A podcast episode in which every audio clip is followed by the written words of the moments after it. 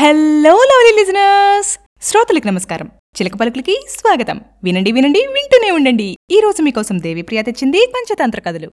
సింహం ఎలుక కథ. ఒక అడవిలో సింహం మధ్యాహ్నం హాయిగా నిద్రపోతుంది. ఆ ప్రాంతంలోని చిన్న ఎలుక ఆడుతూ దాని దగ్గరికొచ్చి అది అంత పెద్ద జంతువుని గ్రహించక దాని మీసాలతో ఆడుతూ దాని బొజ్జ మీద గెంతులేసాగింది సింహానికి నిద్ర చెడి కోపం వచ్చింది. ఎవరది? నేను నిద్రపోతుంటే నన్ను ఇంత విసిగిస్తోంది అని గట్టిగా గర్జించింది.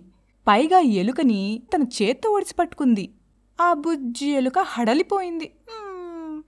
నన్ను వదిలిపెట్టు. నేను నీకు ఏదో ఒకరోజు సహాయం చేస్తాను. మా అమ్మ నా కోసం చూస్తోంది అని బిక్కమోహం పెట్టింది.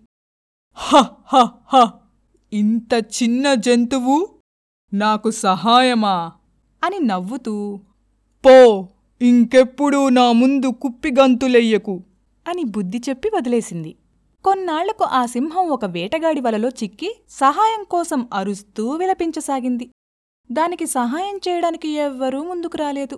కాని ఈ చిన్ని ఎలుకకి సింహంపై చాలా అభిమానం.